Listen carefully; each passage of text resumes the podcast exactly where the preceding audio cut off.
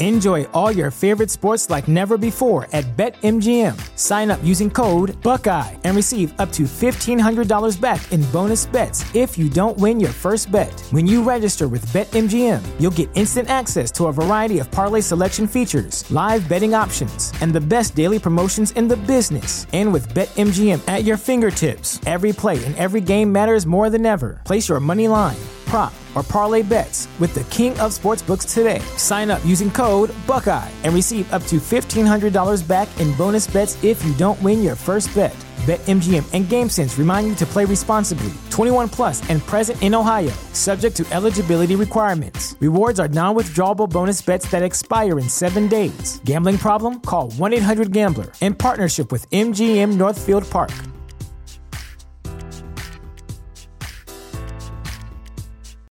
When you need mealtime inspiration, it's worth shopping Kroger, where you'll find over 30,000 mouthwatering choices that excite your inner foodie. And no matter what tasty choice you make, you'll enjoy our everyday low prices, plus extra ways to save, like digital coupons worth over $600 each week. You can also save up to $1 off per gallon at the pump with fuel points. More savings and more inspiring flavors make shopping Kroger worth it every time. Kroger, fresh for everyone. Fuel restrictions apply. Opinions and statements expressed in the following program do not necessarily reflect those of WWDB, its staff, or management. Inspirational women are increasingly popular in the news and media, but many go unheard and their stories are never told. Women to Watch with Susan Rocco captures the stories of many women who truly make a difference. Women to Watch is the vehicle for developing new leaders, encouraging younger generations, and in building self-esteem for future entrepreneurs. Good afternoon, everybody, and welcome back to another week of Women to Watch here on WWDB Talk 860 and WomenToWatch.net. Uh, if you're listening this afternoon and you would like to call in and, and ask a question of my guest, we'd love to hear from you. You can do so by dialing 888 329 3306. That's 888 329 3306. Um, and as always, please check out our website to see who's in our lineup and, and coming on the show over the next few months. You can find all things related to Women to Watch at womentowatch.net. That's women, the number two, watch.net. So I'm going to get right into it uh, with my guest this afternoon. I'm, I'm truly excited and honored to have uh, joining me today Gloria Allred. Uh, Gloria Allred is really the most prominent civil rights uh, attorney in the U.S., a female attorney, I should say, who has fought numerous high profile cases over the past 30 years with a particular interest in cases involving the protection of, of women's rights.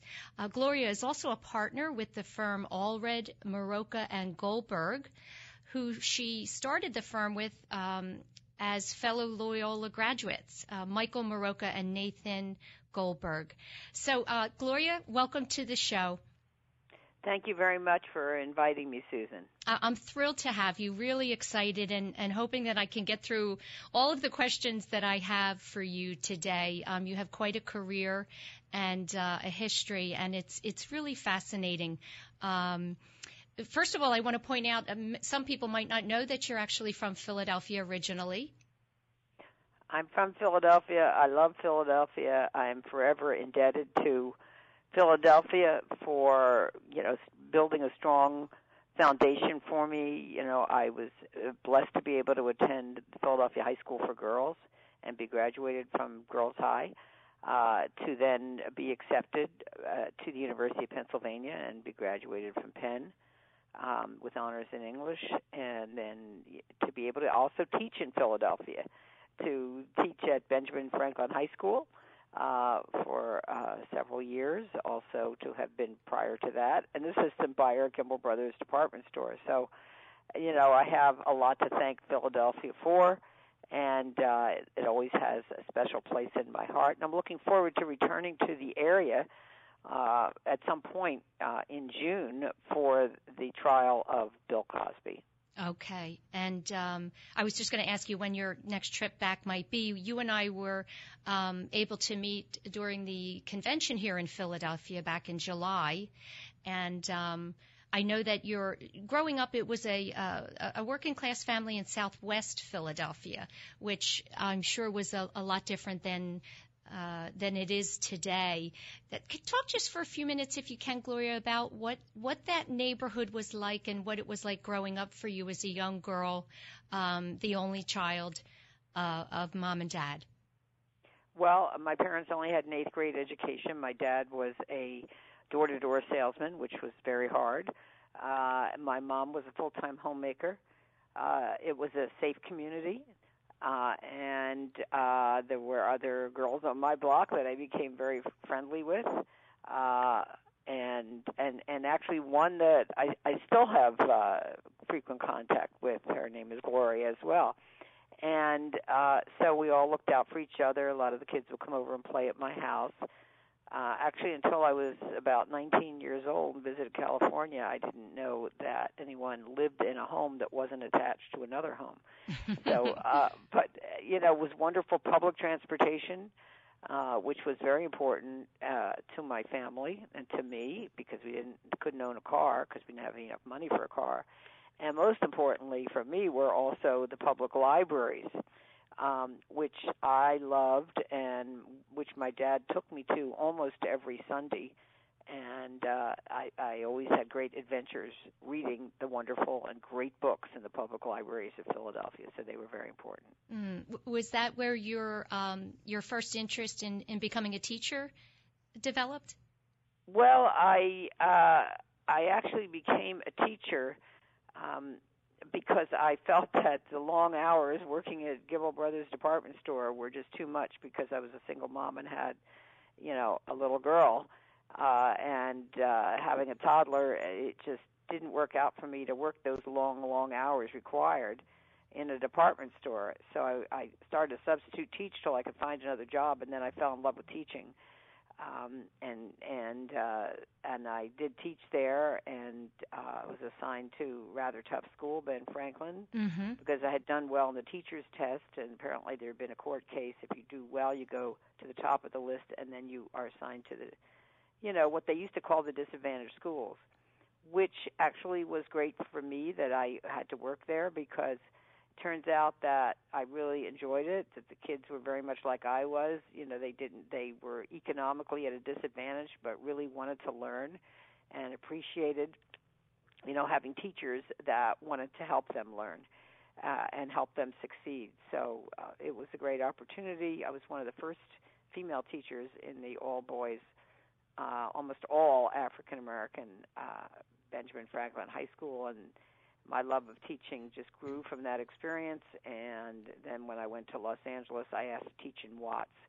Uh, one year after the Watts Rebellion or one or Watts riots, and I moved to California with my daughter, five years old, who was five years old at the time, with a hundred dollars, five-year-old child, and a lot of dreams. Mm. And uh, that's how I went to California, looking for a better life right. in terms of the weather and being in the sunshine and uh and I love LA, but I still have a special place in my heart for Philadelphia.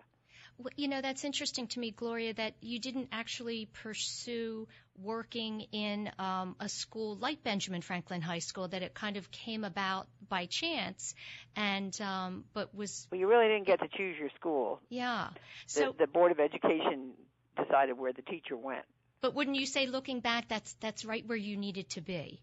Yes, exactly. Yeah. And I was so glad to be assigned there, and um, and you know there were 3,000 students, as they say. I was one of the first female teachers, but I always had a very positive experience at at, at Ben Franklin, and you know I I had a very good relationship with the students. And you know i found that many of the stereotypes that people had about teaching at that school were just that just stereotypes.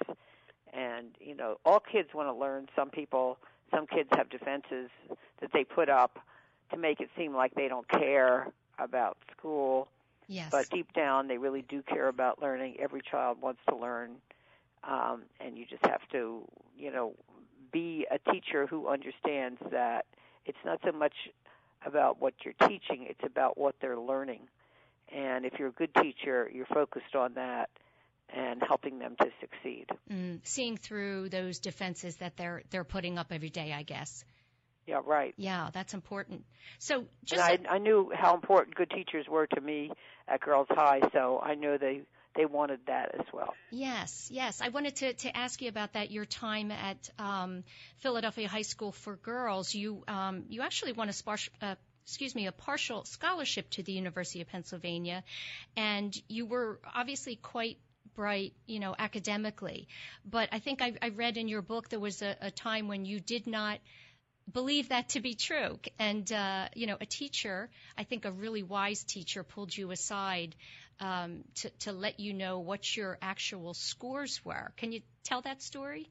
Well, right, exactly. What happened was I, you know, these were girls uh, you had to have, you know, a, a high IQ or have done very well academically in the school from which you came in Philadelphia. And, you know, I I was able to get accepted, but I wasn't. I, I started feeling, well, look, most of these door, girls I thought were daughters of bankers and lawyers and doctors and you know, professional people, and they would have a big advantage over me. And I started feeling, well, I can't do it. I'm not going to do as well. I'm not as smart as these girls. I want to leave and go back to the regular high school. And I went to see a counselor, and she said, Gloria, um, you know, who do you think is the smartest girl in your class? And I told her, and I named the class president, Sandy Walkowitz. And then she pulled out her drawer and she pulled out a few files and she says, "Well, I have." She looked at them. She said, "I have Sandy's IQ here and I have your IQ here. She's only five points higher than you are, and that's statistically significant. You belong at Girls High, and we're not going to let you leave." Mm. So, Yeah. being a person who was raised, especially when I was in Girls High, to understand that you should follow what the authorities say, hmm uh, and she was an authority in the school, I didn't leave. And of course, years later, I figured out that she didn't really have the Sandy's file or my file in her drawer. She was just saying that because she didn't want me to leave Girls oh. High. oh, I love that. And that was yeah, really good, a great counselor, right. because it turns out that it was a very positive experience for me to stay at Girls High and to be graduated from Girls High. And and that's my life then took a different path because as a Girls High grad, um, because of the standards of Girls High, I was able to be accepted at Penn and then on and on Yeah. um, to go on from there. And so I'm very grateful to that counselor, I- whose name I don't know, and just to Girls High. And so public schools can provide a very positive experience, and that was exceptional. And I'm still in touch with uh, Girls High from time to time. I was actually back there not long ago, and and and I just love what they do for girls. Yeah, I you know I think it's um, interesting how many people, if you ask them um, about a teacher or a counselor that may have said something to them in their lifetime, they remember that. It's very impactful. Exactly, and Yeah. that's the thing about you know schools. Everybody, it's it's not so much where you came from; it's where you're going and what kind of commitment you want to make to getting there, and the teachers who help to guide you uh, to you know so that you can you know work to the your the best of your abilities, And would So- you? I, I uh, and the, and the values that they you know that they impart yes, to be honest, to be persistent, to be hardworking, right. and to believe that you can be the best that you can be, that you can be a leader, that that's what the community needs. Yes. So, um, go, going back, you know, at your uh, teaching role at Benjamin Franklin High School, a few years later, it was, uh, I guess, 1966, recruiters from Los Angeles School District uh, came calling and, and asked you to come to LA. Now, how, tell me, how did they find out about your work there? Well, I well, I think they were just recruiting at the University of Pennsylvania, Okay. and um, and they uh, so I, I I heard about it somehow, and I went and was for the interview, and I said to them I would like to teach in Watts. Do you have any vacancies? And they said, How soon can you come? Because you know the neighborhood had been burned down. Mm, uh, you know, in the rebellion that had taken place or the riot, uh, depending on your point of view. And they need there was white flight out of the schools. They needed teachers badly. So I was happy to go in because the, I, I anticipated that the students there would be very similar to the students at Ben Franklin High School, and I would have a positive experience. So I did come out.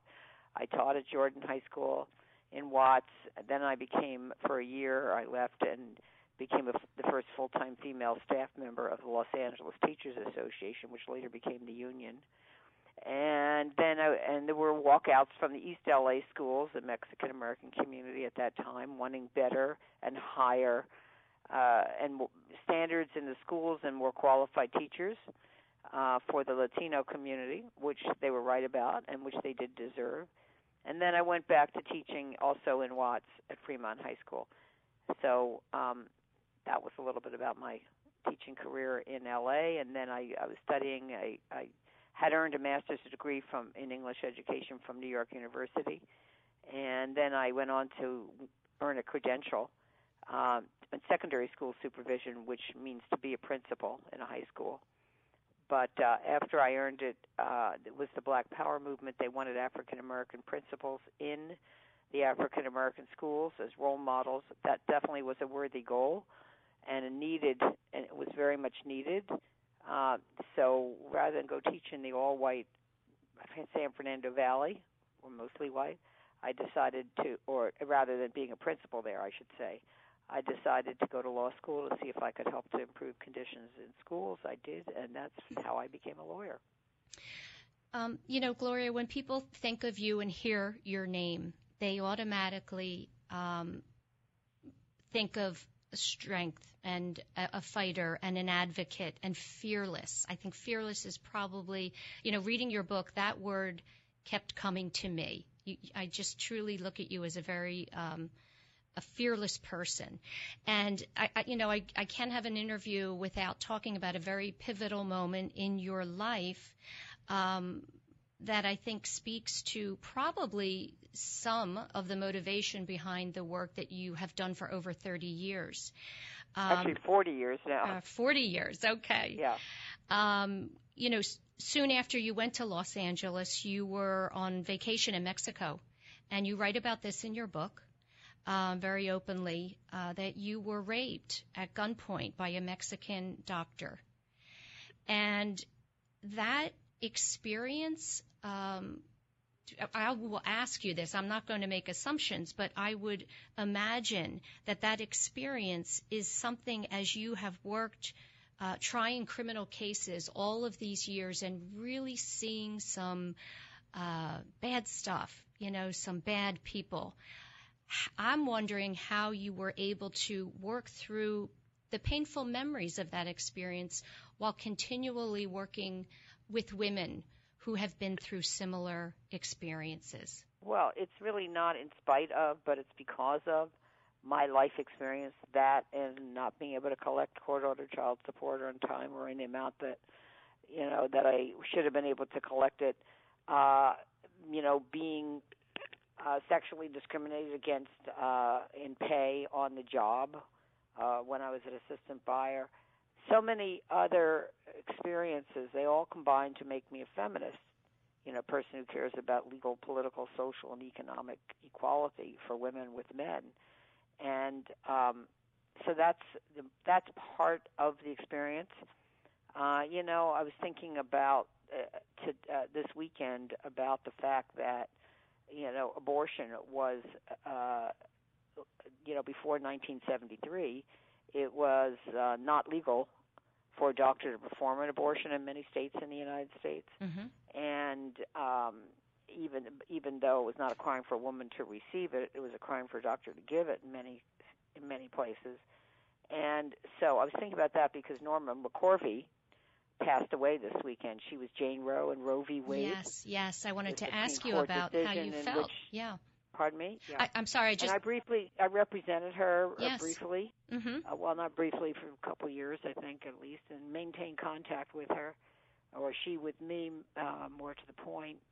Um, and in fact, she contacted me not long ago, and even though she had been very vigorously, strongly pro-choice for many years, and I helped her to have a voice on that.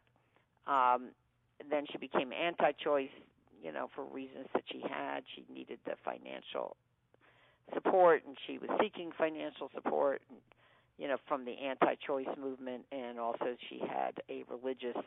She developed, uh, you know, years later, a religious um, belief or ideology, which helped her to justify her anti-choice position.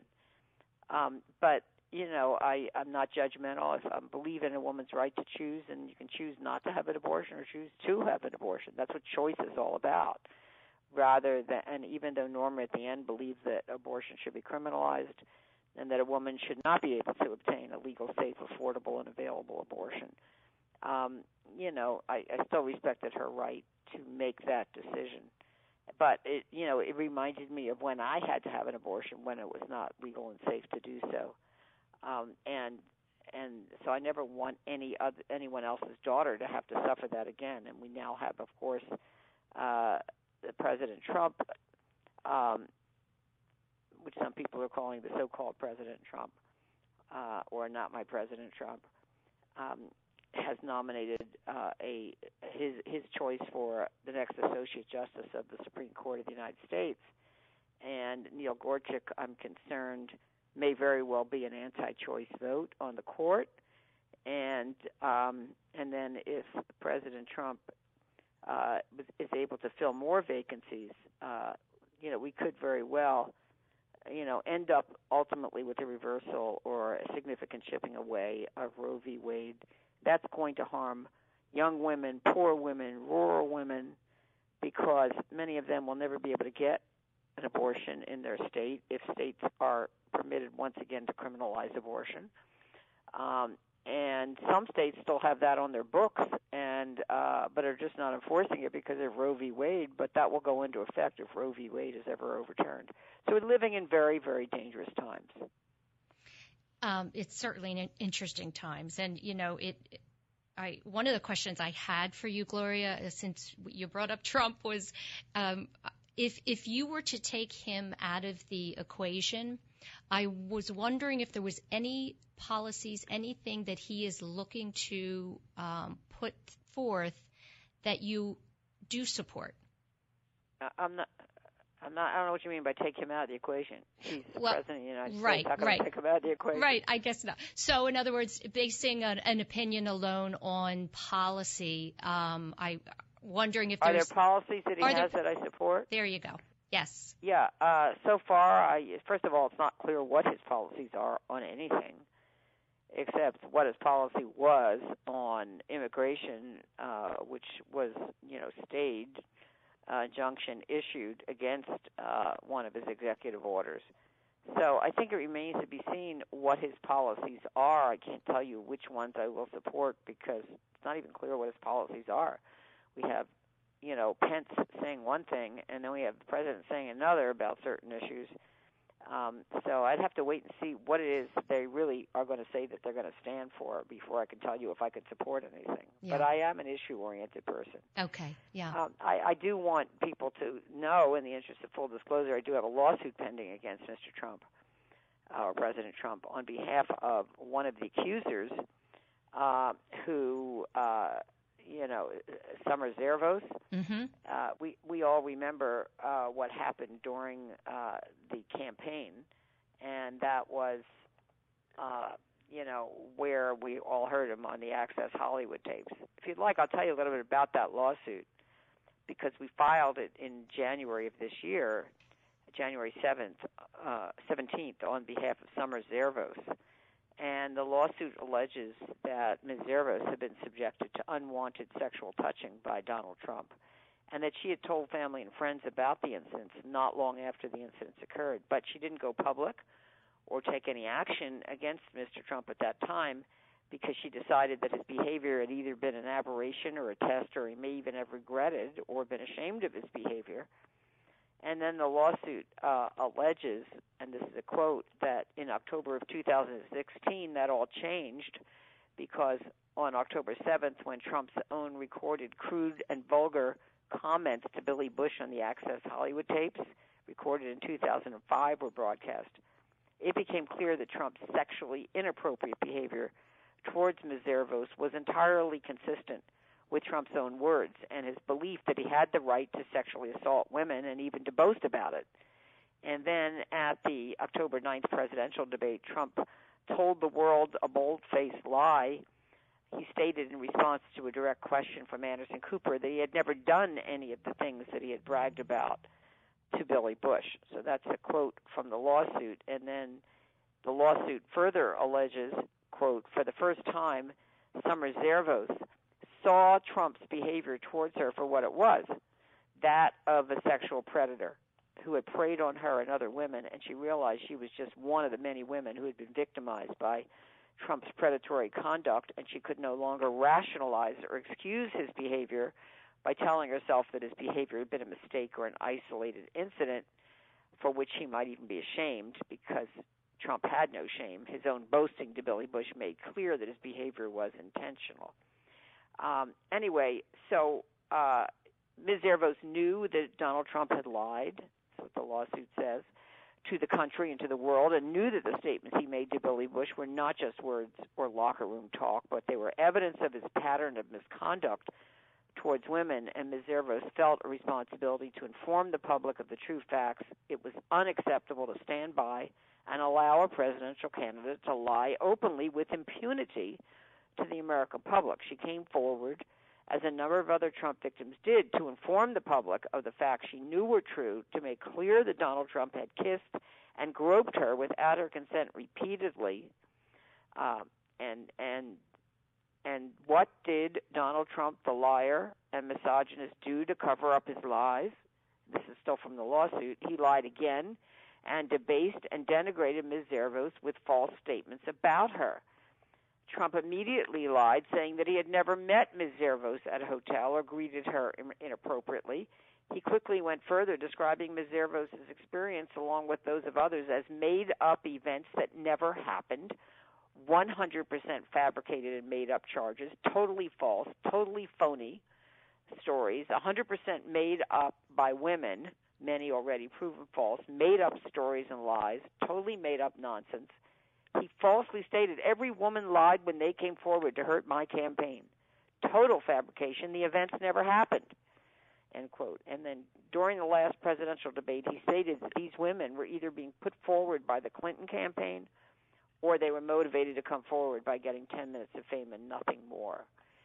So, uh, continuing, the lawsuit says, but it was Donald Trump who was lying when he falsely denied his predatory misconduct with Summer Zervos and derided her for perpetuating a hoax and making up a phony story to get attention. And in doing so, he used his national and international bully pulpit to make false factual statements uh, to denigrate and verbally attack Ms. Zervos and the other women who publicly reported his sexual assaults in October 2016. So his statements were plainly defamatory and caused serious harm. The this lawsuit seeks to make Donald Trump accountable for the significant damage he's caused Ms. Zervos, a woman who had the fortitude and courage to come forward and speak truth to power so that the nation would be informed about the true Donald Trump. End quote. So I say, Susan, that enough is enough. Truth matters. Women matter. Those who allege that they were the victims of sexual misconduct or sexual assault by Mr. Trump matter. And by the way, prior to filing the lawsuit, Ms. Zervos volunteered to take a polygraph exam regarding her allegations of Mr. Trump's sexually inappropriate conduct toward her. And the lie detector test was administered by a very experienced and recognized polygrapher and she passed the lie detector test. The examiner concluded she was telling the truth. And by the way, because truth matters, before we filed this lawsuit in November of 2016, I called on then President elect Donald Trump to retract his statements that the accusers were liars and that their allegations are fabrication and fiction. And I said then that retraction would undo some of the damage that Mr. Trump inflicted on his accusers. But more than two months passed since I challenged him to retract, but he did not issue a retraction, and that is why she filed a lawsuit. But even now, Susan, she's willing to dismiss her lawsuit if he'll simply retract his false statements about her and acknowledge that what Summer alleged about Mr. Trump's sexually inappropriate conduct towards her is and was the truth. And by the way, we are looking uh, forward to his response. We've served the lawsuit and his response is due on April 3rd. And if people want to know more about the lawsuit, um, they can, and if they want to, you know, if they want to support the lawsuit too, they can go to my webpage, gloriaallred.com. There's an opportunity for them to donate to because we need the public support for this lawsuit. Um, and so just go to gloriaallred.com. There's a link there that they can be supportive of this lawsuit, and we look forward to their help. Well, we'll have to, we'll definitely have to see what happens there, Gloria. And, you know, it's, it's a shame to me that, that you've had to be involved in so many cases like this. You know, I'm, I'm, it would be inappropriate for me to comment. I'm, I'm certainly not going to, not knowing any of the, the facts or details. But, um, well, I will say that no one's above the law, including the president elect. That's right. Or president That's of the right. United States. And the Supreme Court said that in the case of Clinton versus Jones.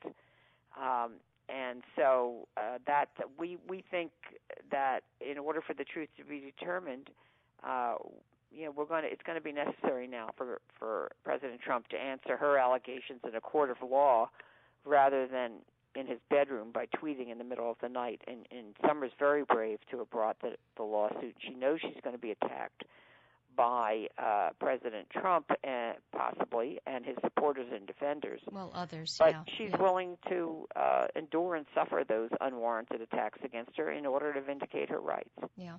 Well, we'll be we'll be watching it closely.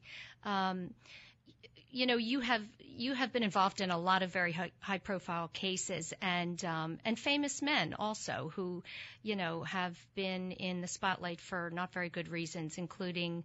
Uh, Roman Polanski, O.J. Simpson, Scott Peterson, Tiger Woods, Bill Cosby, as you mentioned. Um, I wanted to ask you a question regarding the O.J. Simpson case in particular because um, in 1995, we all know the verdict came back not guilty.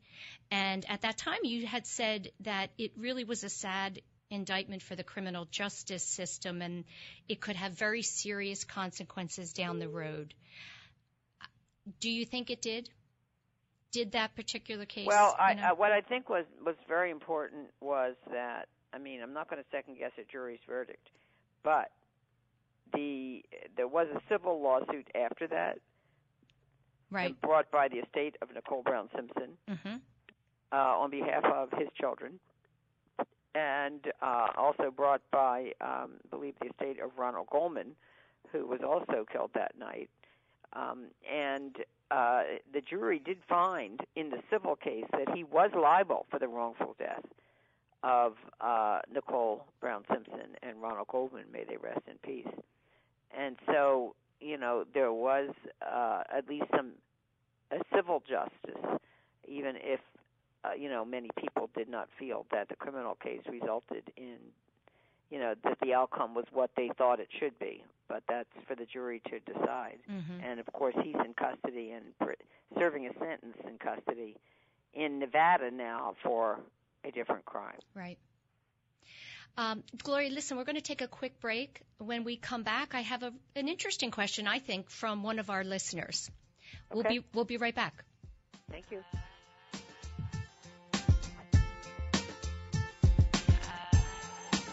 There are 365 days to schedule a mammogram. Today is as good as any. Holy Redeemer Breast Care makes it easy. We offer the latest technology like 3D mammography and automated breast ultrasound that help find cancers in dense breast tissue. Plus, our same day readings mean same day peace of mind. Make today the day you schedule a mammogram. It's easy to request an appointment online at holyredeemer.com slash mammogram.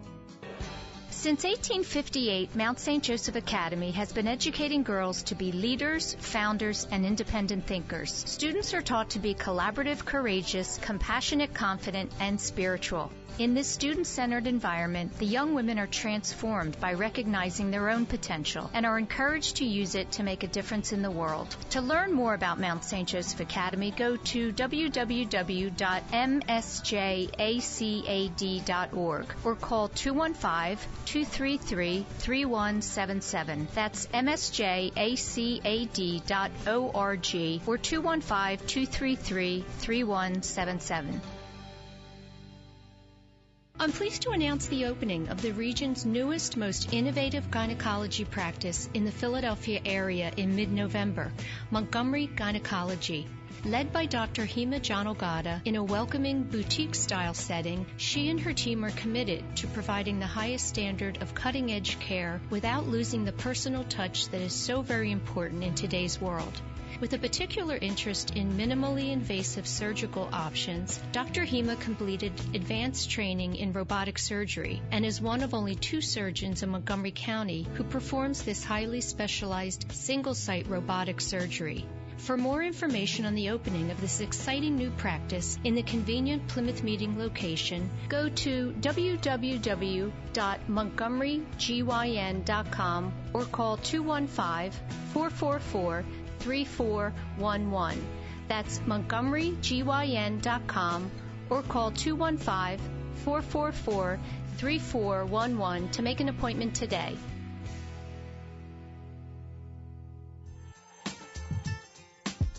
Welcome back, everyone. You're listening to Women to Watch on WWDB Talk 860 and WomenToWatch.net. My name is Sue Rocco, and I'm joined this afternoon by Gloria Allred. Uh, Gloria, again, uh, the most prominent female civil rights attorney in the United States. And also, I want to point out the author of Fight Back and Win, um, a truly remarkable um, book that offers women lots and lots of lessons in empowerment, um, as well as um, legal advice and and the story of of over 50 cases that Gloria has tried. Um, Gloria, I mentioned to you just before the break that I, I, received a question from one of our listeners and a colleague of mine. Her name is Anna McCoy, and Anna is the Chief Global and Strategy Officer at Urban America. And she said um, she was curious to know if, you know, when we talk about equal pay, which is at, you know, the, the top of the list for um, issues that we're all fighting for for women, um, do you think that the White House might be a good place to start? And in particular, she wanted to know, um, you know, when would first ladies be compensated for their efforts and commitment um, as civil servants? I wanted to know y- your take on that. Well, that's a very fascinating question. Uh, yeah, they do uh, have. Uh, they're expected to have a job, not just be kind of a hood ornament Mm. Uh, you know, but um, I, I do think that they do. You know, traditionally they've had responsibilities, uh, and they, and I think it would be a good example to compensate them. It's going to be interesting to see to what extent Melania Trump uh, fulfills those responsibilities almost full time as our former First Lady, Michelle Obama, uh, did. And uh, but no, I think that's a I think that will be a good idea. Yeah. To, to show that women's work has value. That's right. Inside the home and outside the home. That's right. And in this case, her home would be the White House when she eventually moves there, which she has not yet done. Right. Um, you know, I, wa- I wanted to talk to you a little bit about, um, you know, the equal pay. And, and actually, my question for you is aside from equal pay, what rights are women denied in the U.S. today? Oh, well, first of all, we don't have the passage of the Equal Rights Amendment, which we've been fighting to add to the United States Constitution since 1923. That would simply say, it would be a constitutional amendment which would simply say that equality of rights under the law shall not be denied or abridged by the United States or by any state on account of sex. In other words, on account of gender. so there have been various obstacles in, in the path of that, and um, we need to add that to the Constitution. Uh, it's clear that women still have a significant disadvantage where it comes to their pay, earning less uh, than men do, significantly less, uh, for the same or similar job. Um, women are still facing sexual harassment in employment, which is a major focus of my law firm um, sexual harassment is a form of sex discrimination, is a barrier to the enjoyment of equal employment opportunity. And there are many, many women uh, who face sexual harassment on the job, uh, which puts them in a no win position. If they say yes, the guy who harasses them on the job may get tired of them and fire them. If they say no, then he may go into ego shock and then either demote them or, you know, make their life more difficult or ultimately terminate them. The good news is that women are fighting back. Uh, they're going to lawyers like me, and they are, you know, getting settlements. Uh, and they are able to uh, file lawsuits. They're being successful in lawsuits. So, but that is still a big problem for women. As is, there are many challenges in family law. Most women can't get adequate child support. They can't. Uh, they can't get it on time or in the amount ordered. It's the main reason women are forced into lives of poverty and onto welfare, where most women do not want to be. But the deadbeat dads are still getting away with, um, you know, not paying child support uh, in in an adequate amount or on time, and they're not suffering serious enough consequences to give them incentive to pay. There's still quite a bit of violence against women, rape. There's a lot of child sexual abuse going on um, in schools, in homes, many, many places. I mean, there's not a day goes by that I'm not dealing with someone's case, an adult survivor of child sexual abuse somewhere in this country, and usually more than one. So yeah, there's still a well, long, so long the, way to go, and yeah. those are just some of the areas that I'm mentioning. Yeah. You know, you you have a daughter, and and she's well known, Lisa Bloom. Um, she's an attorney, and um, you have and a my, grand and my granddaughter and your is granddaughter. also an attorney. Yes. So, oh, I Yeah. was I didn't know she graduated. I thought she was in law school. Is she actually? No, she's been an attorney now. Okay, so you know that's interesting to me. There's three um, generations there of women attorneys, and and again, you've been practicing and really out there tires, tirelessly working um, for civ- um, civil rights and and employment and women's rights. When you look at your daughter and your granddaughter, and and you look back at over 40 years of work that you've done, can you say that we have come? let me let me ask it a different way. How far have we come when you you look at your career and then you look at the um, the culture and the atmosphere that that Lisa and your granddaughter are working in today? Well, I would say that you know a conservative will you know look at 50 years ago and look at today and say you've come a long way. And I look at 50 years ago and today and the future, and I say we still have a long, long way to go. Um, so, because um, until we have equality, equal numbers of women in Congress and in the United States Senate, equal numbers of women elected to state legislatures, you know, to city councils, as mayors, as governors. I mean, we've never had a woman governor of California. We've never had, uh, you know, a woman president.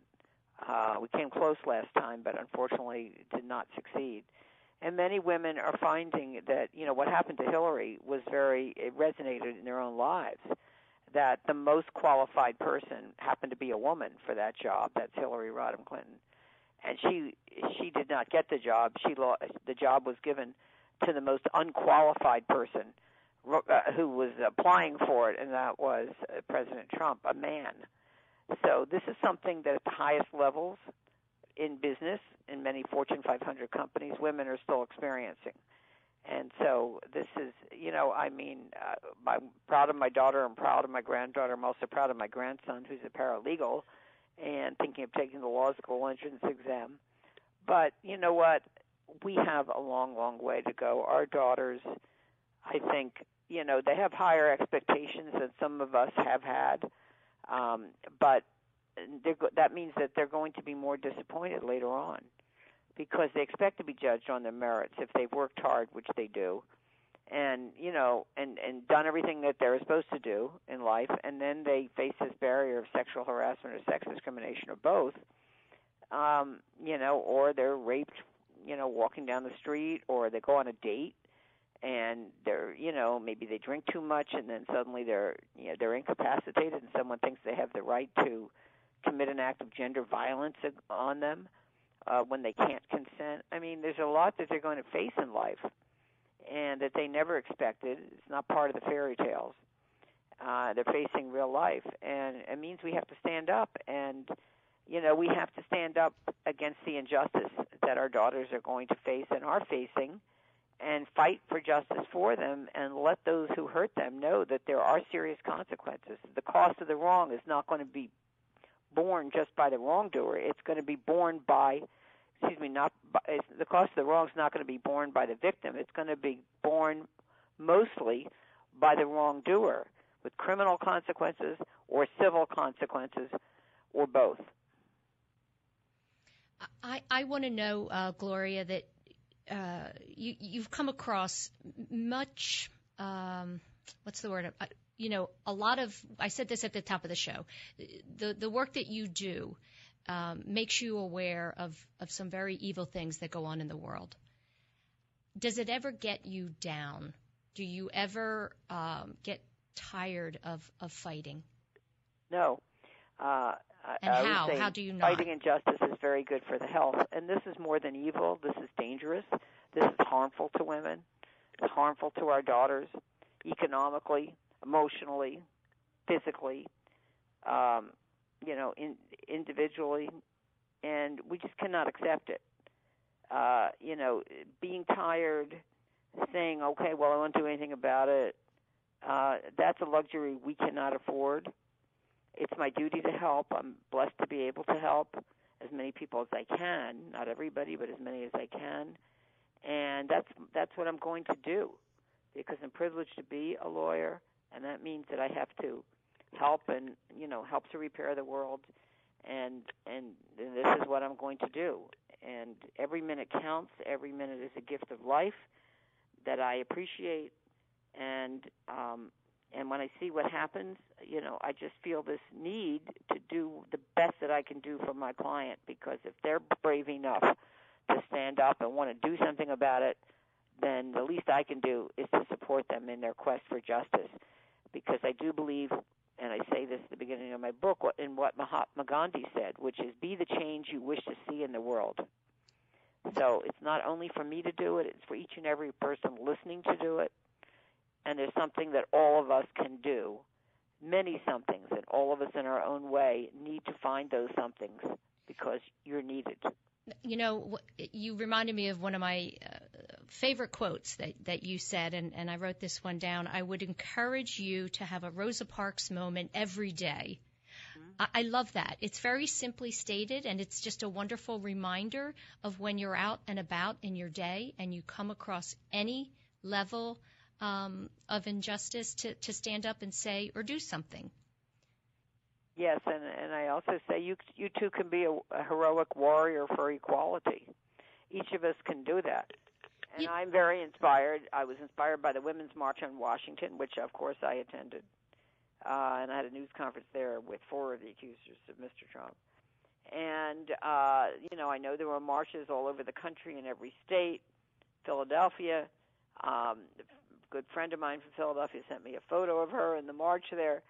Um, and, you know, in California, we had huge marches in every state in the nation and in some foreign countries. And I also, on the internet, saw a group in Ant- Antarctica protesting. I think it said it was like 40 degrees below zero or something. they were out there. Wow. So, you know what? we have commitment. to each make the sacrifice and make our voices heard and, you know, let, and, and, and resist.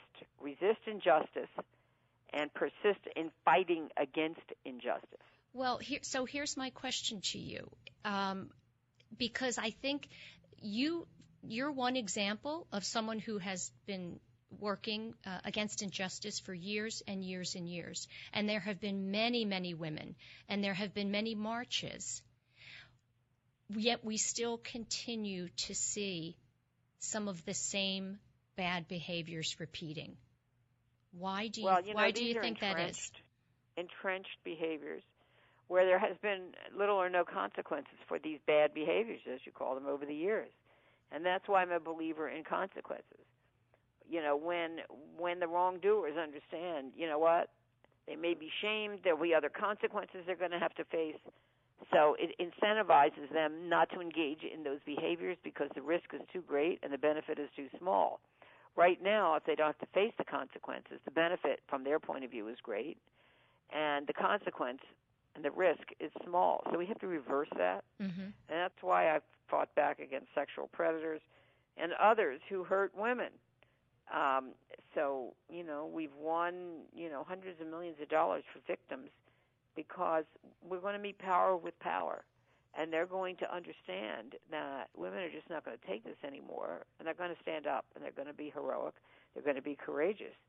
And they may be doing it in a confidential way, but they're going to be doing it. And they're going to fight back. And this, I think, helps to have us, you know, there'll be a realignment at some point if, if as and when enough women do it. Right, right. Um, have you ever? T- I'm guessing you have turned down a client, and, and if so, what was the Oh well, of criteria? course I have to. Yeah. Be- yeah, because I have I'm contacted from you know individuals all over the United States hmm to take their cases. So, you know, where we can help, we will. If we can't help, we'll try to refer them.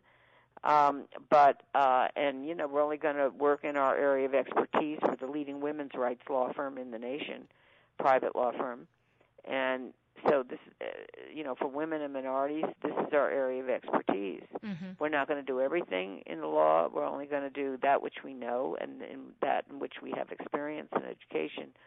And um, so, yes, uh, we can't we can't say no. We can't say yes to everyone, but we want them to have access to justice, if at all possible, to provide that to them. Do you have one case, Gloria, that you are most proud of? You know, I, I I always say I'm proud of every case. You know, every case is the most important case is our last case, our present case, and our next case. We're actually doing many cases simultaneously at the same time. I have a dozen lawyers in my Los Angeles office. We have a New York office, and we are also, you know, applying to in other states to be admitted for uh, certain cases that we're doing in other states uh, as well.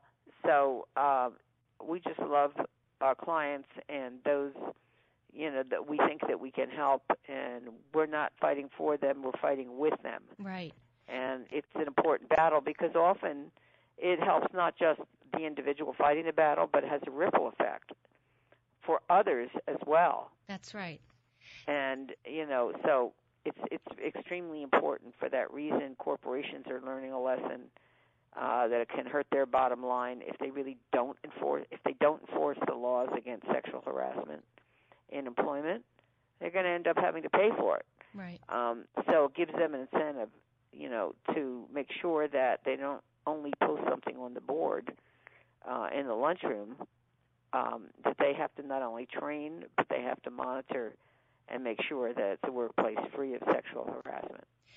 I'm curious, um, Gloria, and this is kind of going back for a moment, but um, I think there's irony in the fact that you're you worked so tirelessly for women, and yet your two partners are men, Michael Maroko well, and, yeah, I and have Nathan. more than two partners, but Well, the the two partners, that I founded the you're right that the two Yes. partners I founded the law firm with Michael Maroko and Nathan Goldberg were my are men. They they were my classmates at Loyola Law School. Right. and I've been very fortunate that they've continued to be my partners for 40 years. But we now have other partners as well including Dolores Leal who's a very well known and respected lawyer. Um and uh and and respected not only in the legal community but she's uh, just an extremely well known Latina uh lawyer who is very caring about everyone's rights. And so yeah and we just made some other women partners as well. What what brought the three of you together back at Loyola? um well i think we we started in the criminal uh the district attorney's criminal uh what do they call it? The district attorney's clinical training program. And so i got to know them uh and i like their values. I like their commitment to justice i like their sense of humor and i thought it would be a good fit if i uh, sat down and talked with them about going into law practice with me. And they were really at the top of our class exceedingly you know bright people and hardworking and they decided to go into into practice with me. And I've just been very fortunate because they're top notch lawyers and they're like my brothers. And you know we love fighting for justice. We've also represented men who have been the victims of injustice and this is what we love to do and we're going to continue it for as long as God gives us this gift of life Well, that's a very long-standing, um, successful relationship, and you don't often see that. Is there is there something that you can uh, say to the listeners that, particularly women who work with men, um, that is something that you do on a regular basis that has allowed you to keep that relationship healthy and successful? Well, I think in any relationship, Susan, it requires compromise and it requires being able to listen, which I think women are generally very good at, mm-hmm. and you know, and decide, well, okay, what's it really important to you, and, and do other people have good ideas? And if they do, maybe those ideas are better than my ideas. Right. Yeah. You know. Yeah. But so we have to kind of not get our ego involved, but just think about, well, what's the common goal, and how can we work towards that goal together? And you know what you know how how do we achieve that goal and what are the reasons the other you know others are giving uh, for maybe going to one direction rather than another direction do those reasons seem to have a good basis in fact and you know requires some compromise and being willing to be flexible and go in a different direction if there are good reasons to do so mm-hmm. so i think my partners and i we've talked about so many issues over the years and I listen. If I think they have a good idea, then I I tell them I'm really willing to readjust my position. And if I think my idea makes more sense, then then they listen too, and then we just keep talking about it until we reach a consensus. Right. And I would say 99.99% of the time we reach a consensus. And that's why, you know, when you have mutual respect for people you're working with, it's easy. If you have contempt, people know that, and you can't reach it compromise in a deal if you're working with someone and they know you have contempt for them. I have respect for my partners. I believe they respect me. So we're able to work together very well. Again, a good sense of humor always helps as well. Yeah. Definitely, that's the, that's my number one. But I think you're right about you know taking ego out of um, conversations and, and, situations is huge. Um, the last thing I want to ask you, Gloria, we just have a few minutes left and this is something I think about, you know, on an ongoing basis as as we're seeing at the top of every news um, story today, uh, the the topic of race and prejudice and and how can we bring people together. One of the things I I think about is, you know, organizations of people with all the same thoughts, uh, race, cultures, etc create loyalty and and a, a, defensiveness and kind of a group think. So in other words, if you belong to a particular group where everyone is the same, um, you, it creates this. You know, I'll say loyalty so that you're always kind of defending that particular group and not thinking as an individual.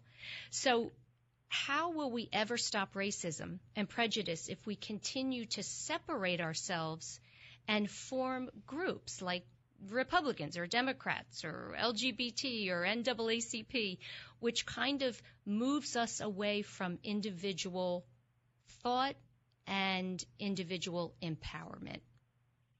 Well, I, I do believe in integration and not segregation. Integration of the races, integration of the genders, uh, and you know, in, and and not not exclusion of people, for example, who are gay and lesbian or transgender, but integration. And I think that is the best way to eliminate prejudice. And, you know, education, not exclusion, um, integration is, is really important. Um, I remember when I went to Girls High, there were actually only relatively few African American women there, girls. They were very bright. So when I left Girls High, I, I thought, you know, generalizing, I had the stereotype that all African Americans were very bright and hardworking, based on those I knew at Girls High. So, mm-hmm. you know, I think it's important to get to know each, each people as individuals. That's what matters. Yes, right, right. And if we're talking at each other instead of listening to each other and talking with each other, um, you know, it's going to be a problem. So that's what we need to do. And uh, and and listening is important because minorities have suffered quite a bit.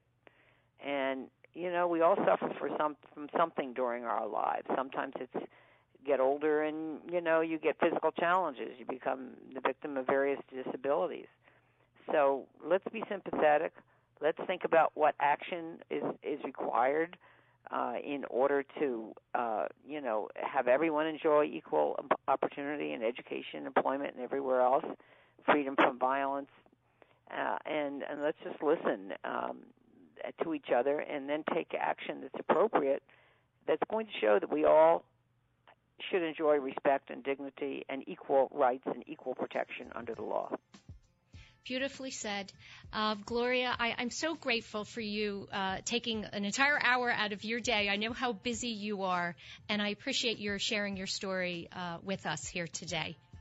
Well, it's great uh, to be talking to someone who's in the city of sisterly love. Yeah.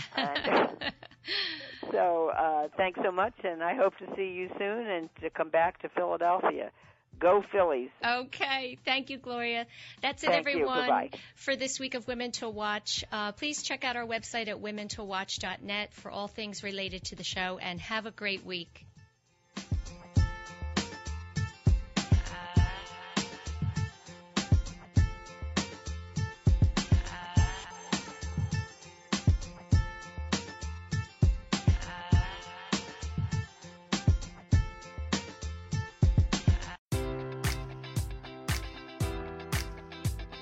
Enjoy all your favorite sports like never before at BetMGM. Sign up using code Buckeye and receive up to $1,500 back in bonus bets if you don't win your first bet. When you register with BetMGM, you'll get instant access to a variety of parlay selection features, live betting options, and the best daily promotions in the business. And with BetMGM at your fingertips, every play and every game matters more than ever. Place your money line prop, or parlay bets with the king of sportsbooks today. Sign up using code Buckeye and receive up to $1,500 back in bonus bets if you don't win your first bet. BetMGM and GameSense remind you to play responsibly. 21 plus and present in Ohio, subject to eligibility requirements. Rewards are non-withdrawable bonus bets that expire in seven days. Gambling problem? Call 1-800-GAMBLER. In partnership with MGM Northfield Park.